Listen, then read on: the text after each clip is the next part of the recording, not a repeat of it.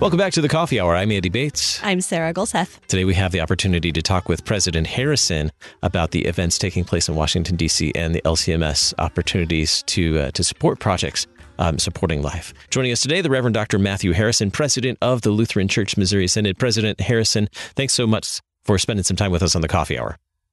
It's always a pleasure for our listeners. We're recording in advance because right about now, President Harrison is actually in divine service, uh, preparing for the March for Life and probably bundling up because I bet it's going to be cold. So, uh, President Harrison, why is the LCMS involved in the National March for Life each year and many marches across the country as well? Hmm. Well, this is uh, this is of course one of many issues of our time and many interrelated issues. The uh, the issue of about of, of whether a person, a child inside a womb is a person or not is fundamental, and whether that person uh, has rights is uh, recognized as a creation of God, a child, a gift of God, or whether that individual is merely a fetus. Mm. And nobody knows what that is. It's just a, a, a Latin word and not a real baby with a beating heart and a person who de- deserves some protection, uh, protection for life.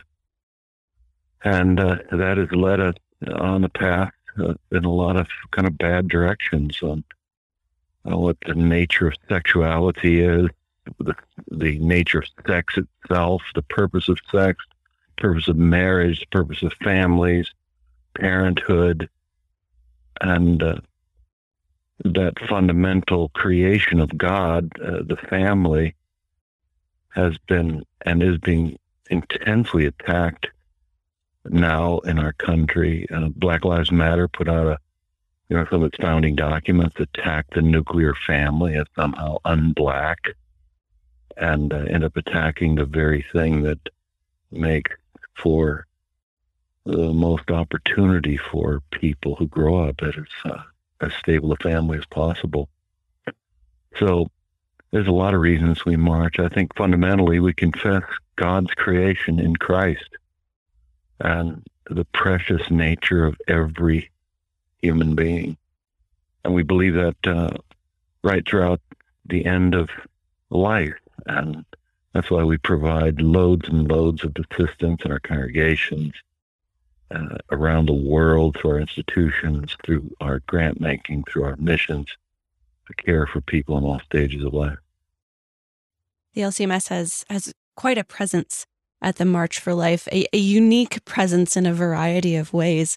What is the the message that we as Lutherans bring to the march as we're as we're walking through the streets of, of DC? What is that message that we bring as Lutherans to this crowd?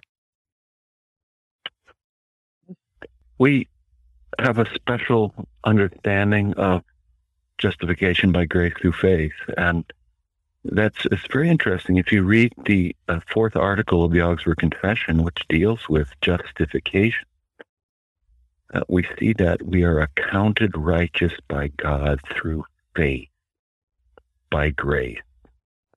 It's a gift, and it's it's being acknowledged uh, as sinners under the law, and yet acknowledged, accounted, reckoned righteous, sinless, acceptable, beloved by God, without any merit or work of ourselves. Think about that. Think about uh, what one theologian, Oswald Byers, called it the eternal, the eternal quest for self-justification. We always try to justify our actions Think about any interaction or minor conflict or major conflict we have with any other human being. We always try to justify our existence. Or think about your relationship with your parents who maybe haven't praised you enough over the years or who knows what. You're always trying to justify yourself to get that approval. It's something every human being craves, craves. And we know the heart of the faith is the recognition uh, the objective justification by Christ's death of all human beings received in time by faith. So uh, I think that's pretty unique, really.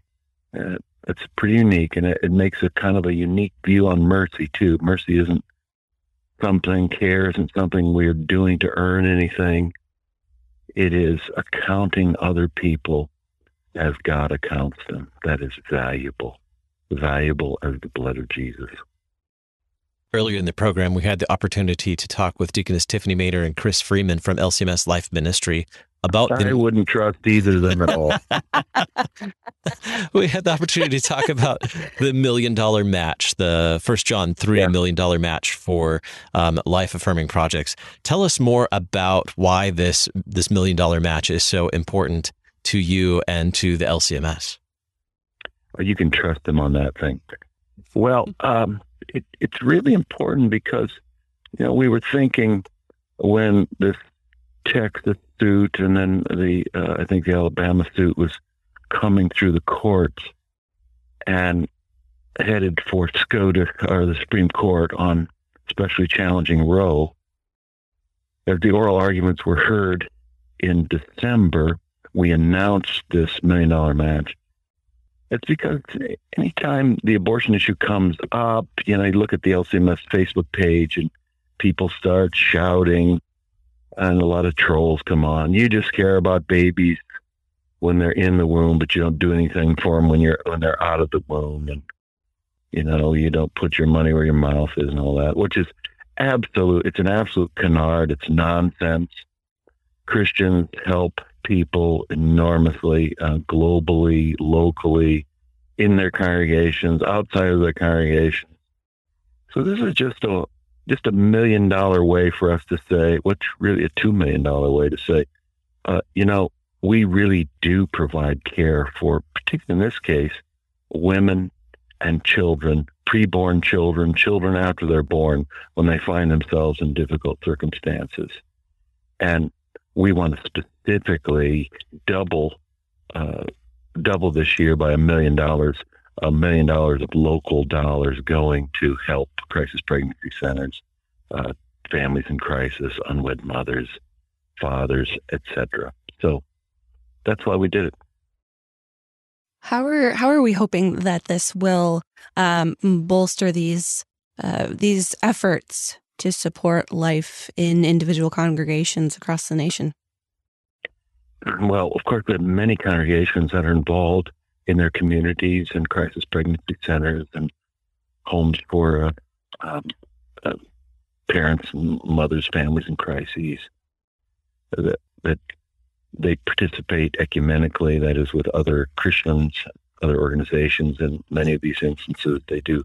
Many of them have their own efforts that they uh, are carrying out. We have the Missouri Synod has its own crisis pregnancy centers, and so uh, just bringing to bear uh, in every congregation where this is done, people are going to go, "Hey, look, we got a chance to match our dollars," and there will be many new congregations involved who haven't done it before, and they'll step up, and it will all be in the context of the great Roe decision, which will be decided in, in the months to come. I, I think it probably will fall, and uh, that doesn't mean if Roe, uh, the Roe decision in '73 falls, it doesn't mean that we won't have abortion anymore. Ro- uh, abortion was legal already prior to '73 in several states, New York being one of them. But the whole, but what Roe did was nationalize legal abortion and said you certain you states can put some limitations on after the period of viability, which was a kind of a slippery term. But now you'll have probably 20 to 30 states that will, some of them immediately, according to their current law, immediately uh, outlaw abortion or put significant restrictions. And uh, then certain states that have been very, very conscientiously destroying and removing any and all protections for any child, even a child who's been aborted, born alive. Illinois, I think Illinois and New York passed the most draconian laws. All protections have been stripped away. And so you'll have certain states in the country, uh, certainly Illinois in the Midwest will be the, the abortion capital of the country. Coming up in just a little while, you'll be heading over to the National March for Life. One of the things that Lutherans are known for in the March for Life is singing hymns. What's on your lineup today? What's the first hymn you're going to sing when you hit the pavement this afternoon? I don't know. uh, well, you know, Mighty Fortress is always popular. That's good. You know, you, these marches, there's, there's tons of Roman Catholics, and it's kind of fun to see all the different groups. But we've got more and more Lutheran high schools going, and our Lutheran group gets uh, more significant all the time. But really, uh, don't tell anybody, but Catholics can't sing. So, uh, although some of their high schools can shout pretty well, and they they do sing things, but uh, we sing hymns and we sing parts of the liturgy. We confess the creed. It's kind of a it's an interesting thing walking across a an, an intersection uh, in front of some building in the U.S. Capitol, uh, confessing the Apostles' Creed, for instance, or or singing or uh, praying the Lord's Prayer, and that's a privilege to do. We're known for it, and we confess Christ, and it's really important to do it, uh, especially for young people to just stand in front of the world, right on public, confess Christ, and say no to killing children in the womb. Um, it's good for faith. It makes one strong. And uh, you just realize that the world is opposed to what Christ is all about.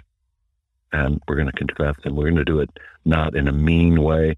It's really interesting how kind the march is, how people are kind to each other, good people in good spirits. A lot of uh, there's a lot of laughter uh, going on.